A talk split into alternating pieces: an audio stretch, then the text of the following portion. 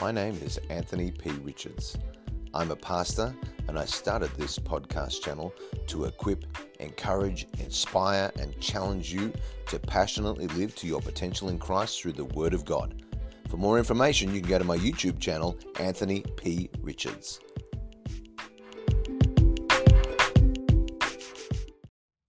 Welcome to another day as we continue our journey through the Word of God. And I'm so glad that you're joining me, whether that be on Facebook, YouTube, Instagram, podcast, wherever. Thank you. Please like, comment, sub- subscribe, uh, sh- share these out as much as you possibly can so we can get the truth of God's Word out to as many people as possible. Today we're continuing our journey through the chapter of Matthew 13, the Gospel of Matthew.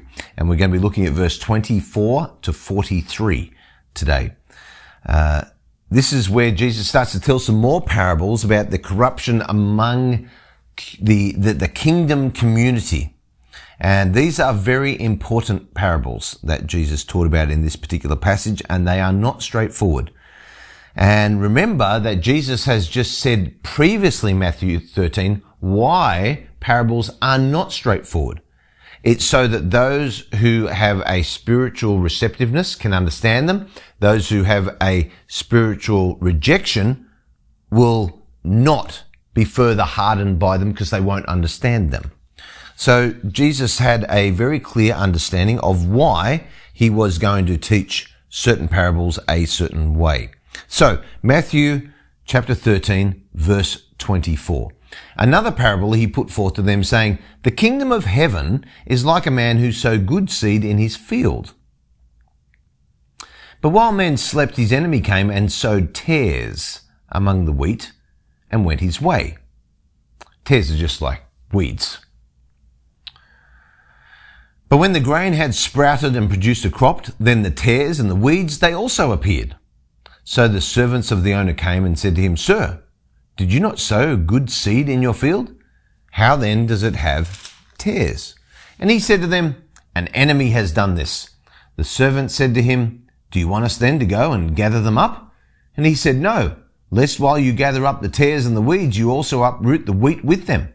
Let both grow together until the harvest, and at the time of harvest I will say to the reapers, First gather together the tares and the weeds, and bind them in bundles to burn them, but gather the wheat into my barn. You know, there's many parables that started with the kingdom of heaven is like. And this is one of them. His enemy came and sowed tares and weeds among the wheat. This parable describes the work of an enemy who destroyed, who, who tries to destroy the work of the man who sowed good seed in his field. See, the enemy's purpose in sowing weeds among the wheat was to destroy the wheat. But the wise farmer would not allow the enemy to succeed. Instead, the farmer was decided to sort it out at harvest time. Now, we need to note that this parable clearly describes corruption among the people of God. Just as in the previous parable, the wheat represents the people of God some corrupting influence is brought and an influence that may look genuine even as tares resemble wheat when they first come out of the ground. Hard to tell the difference. And he says, lest while you gather up the tares, you also uproot the wheat with them. In the interest of preserving and protecting the wheat, the wise farmer didn't separate the tares and the weeds from the wheat until the harvest time. The wise farmer recognized that the ultimate answer to weeds among wheat would only come at the final harvest. Now, knowing the explanation of this parable as it's about to be explained later on in this passage, we understand why Jesus said it right after the parable of the sower, especially with the seed that grew among the thorns. Okay? Because Jesus here is about to share something very profound. Let's move on to the next part of the teaching. This is a consistent teaching where Jesus is really teaching three parables here in a row, all to do with the same topic. Verse 31. The kingdom of heaven is like a mustard seed, which a man took and sowed in his field. Which indeed is the least of all seeds, but when it is grown, it is greater than the herbs and becomes a tree, so that the birds of the air come and nest in its branches. in light of the parable itself that Jesus is talking about and the context of the parables that are directly before and directly after this one. This is only two verses, this parable. This parable should be regarded as another description of corruption within the kingdom community, within the people of God, just as the previous parable of the wheat and the tares also described. So he says, when it is grown, talking about a mustard seed, what he's saying, Jesus says, is a mustard seed should never grow to the size of a tree. So Jesus is effectively saying, when it is grown contrary to nature, to an unnatural size, it is greater than the herbs and becomes a tree, so that the birds of the air come and nest in its branches. A mustard seed plant that Jesus is talking about here grew unnaturally large to the point where it would harbor birds. Now, in the previous parable, birds of the air were emissaries of Satan. The mustard plant customarily never grows beyond a bush. And its normal size would be a place that birds would never nest. The, the tree-like growth of this mustard seed describes something unnatural. This was a tree. Not in nature, but in size. The church can become a nest for a lot of corruption. Birds, G. Campbell Morgan said this, birds lodging in the branches most probably refers to elements of corruption which take refuge in the very shadow of Christianity.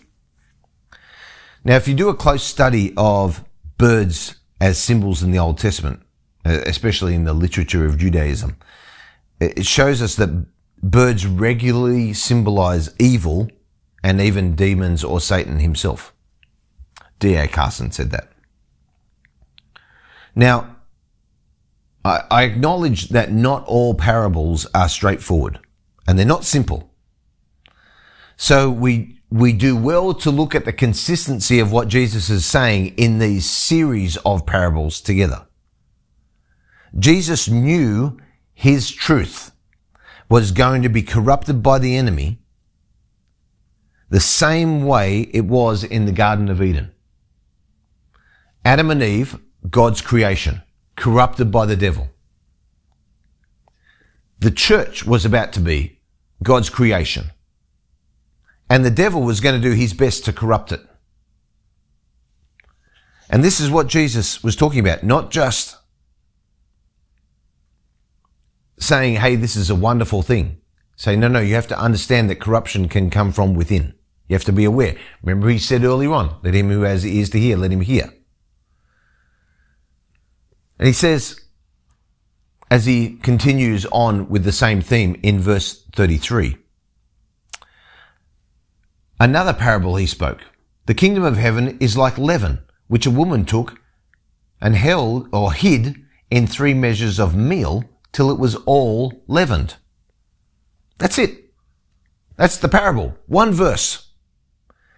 Jesus uses a very surprising picture here. Leaven is consistently used as a picture of sin and corruption, especially in the Passover narrative of Exodus chapter 12. And again, both the content and the context here point towards this being a description of corruption in the kingdom community itself.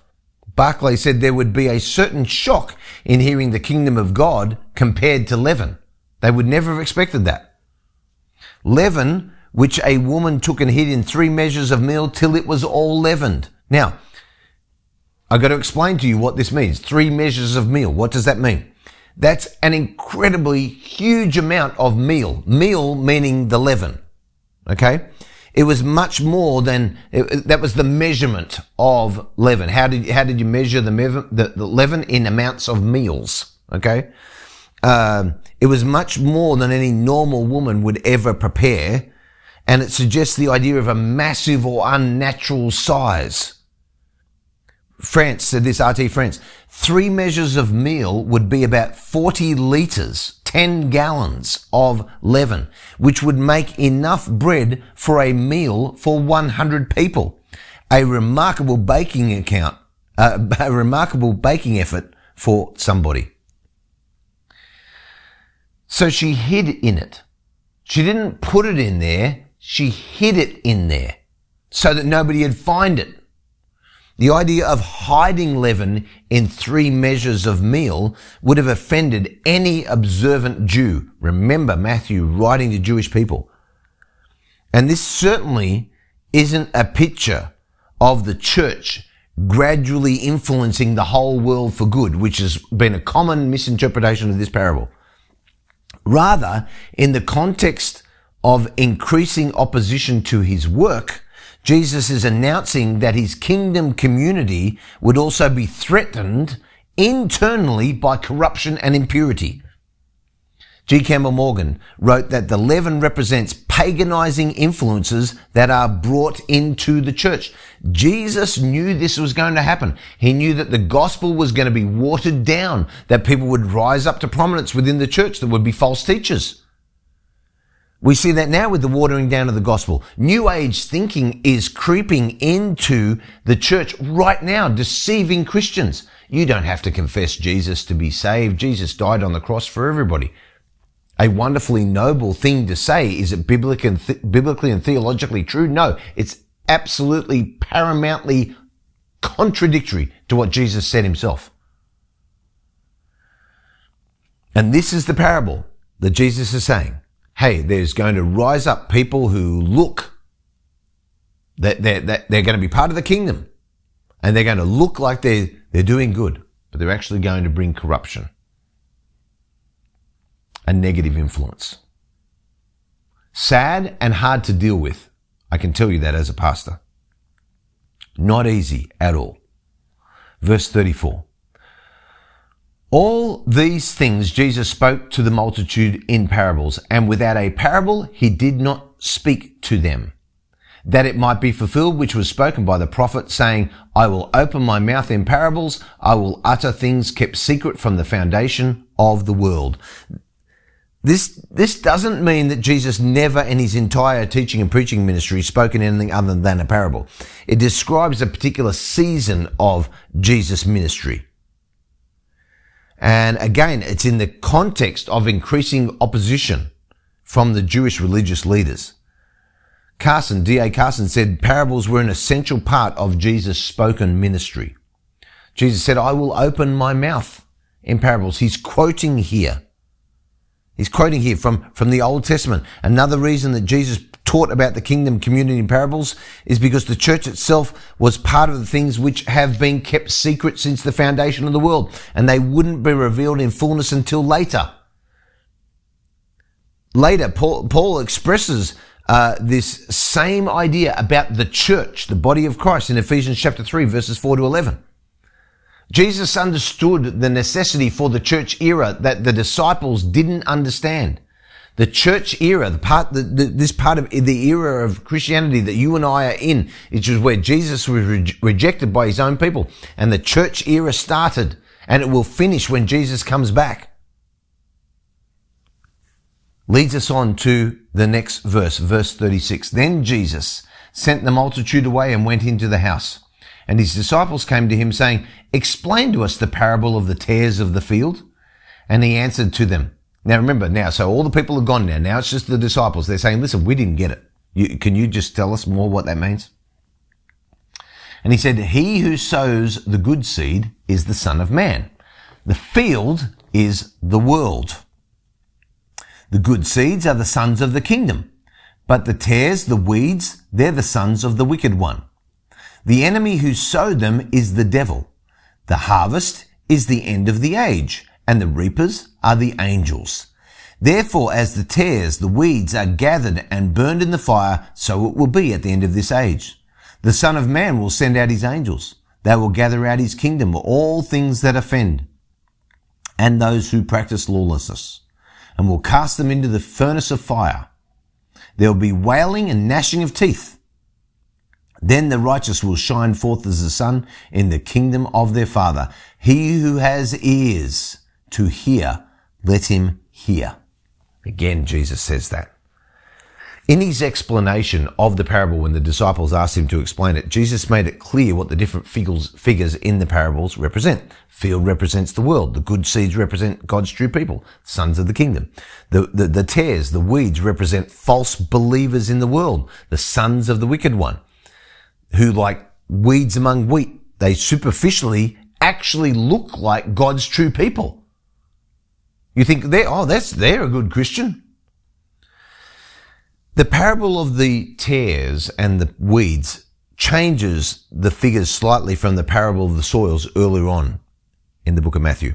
See, in the parable of the soils, the seed represented the word of God. Here, it represents true believers. And the point of the parables is completely different. The parable of the soils shows that how men receive and respond to the word of God. The parable of the tares of the field shows how God will divide his true people from false believers at the end of this age. This parable very powerfully teaches that it is God's job to divide everybody on the day of judgment. That's what Jesus is going to do. Okay, let's uh, continue to look through this. The field. The field is the world. Significantly, the parable here illustrates not necessarily that there will be false believers uh, among true believers in the church, but that is true. But it's not just that. Otherwise, Jesus would have said the field is the church. But he carefully said, no, the field is the world. And the point is clear. Both in the world and in the kingdom community, Ultimately, it's not the job of the church to weed out those who appear to be Christians, but are actually not. That's God's job at the end of the age. Guzik says this, as long as God's people are still in this world, the field, there will be unbelievers among them. But it should not be because God's people receive unbelievers as if they were believers, ignoring either the belief or conduct of professed believers. The enemy who sowed them is the devil, Jesus said. Clearly the enemy plants counterfeits in the world and in the kingdom community. That's why merely being a member of the Christian community and going to church isn't enough. The reapers are the angels. The Son of Man is going to send out his angels. We often don't consider the angels of God have any special role in the judgment of this world, but they do, and they're worthy of respect because of that role. They'll be cast what, what's the result of all that? We'll cast them into the furnace of fire. The righteous will shine forth as the sun in the kingdom of their father. Jesus uses this parable to clearly illustrate the truth that there are two different paths and two different eternal destinies for everybody. A furnace of fire represents one destiny and a radiant glory shining forth as the sun is the other destiny. Spurgeon said this, the fate of these ungodly ones will be fire, the most terrible of punishments. But this will not annihilate them or destroy them. They will exhibit the surest tokens of a living woe. There will be wailing and gnashing of teeth.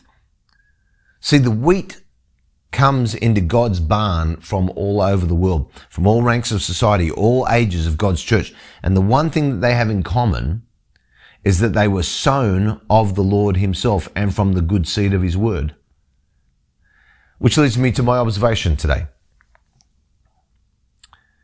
We must always have the discernment of the Holy Spirit to rightly divide the word of truth, as Paul wrote to Timothy.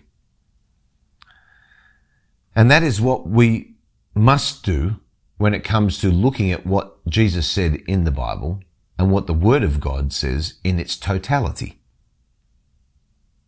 If the Bible tells us something, then we can't feel that we've got a revelation of something different and believe it to be true. God is perfect. His word is infallible.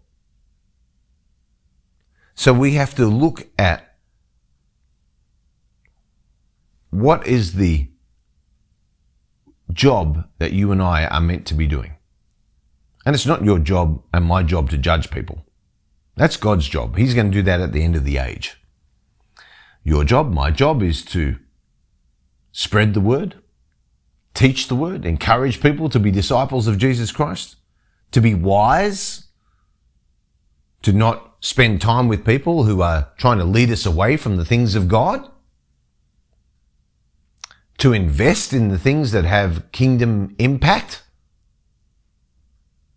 to have an understanding of eternity, to have a perspective of eternity in our decision making, to have a perspective of eternity in our thought life, and to allow the Word of God to produce fruit and wheat in our life. God's never going to sow weeds into your life. He's only ever going to sow good things. The devil wants to choke out whatever he can in your life. And sometimes that's not just weeds. Sometimes that's people. And it's very hard when you're trying to do the right thing. You're trying to live for God. You have people in your life and you think that they're a good person. They're, they're a great, well-meaning person. All of a sudden they turn on you. And some, some evil is revealed in them. That's hard to deal with. But Jesus knew it would happen. And he equips us with these parables to allow us to understand that he knew it would happen, but to give us a wonderful confidence that he's going to deal with those people at the end of the age. And the angels are going to help him. And it's not up to you and I to worry about it, and those people are not going to get away with it. Heavenly Father, I pray for a peace, Lord, for people today who just, this, this uh, teaching today, this talking about these parables troubles them. Father, I pray, Lord, that they would just have peace now that passes all understanding. God, I pray for all of us that we, we would understand that you have called us to be wise as serpents and harmless as doves. That wisdom is something that we need to use on a daily basis. And if we lack it, like James says in the Bible, we should ask you for it and you'll give it to us abundantly. So let us ask for that wisdom every single day. In Jesus' name I pray. Amen. Thank you so much for listening. For more content, please don't forget to check out my YouTube channel, Anthony P. Richards. Have a great day.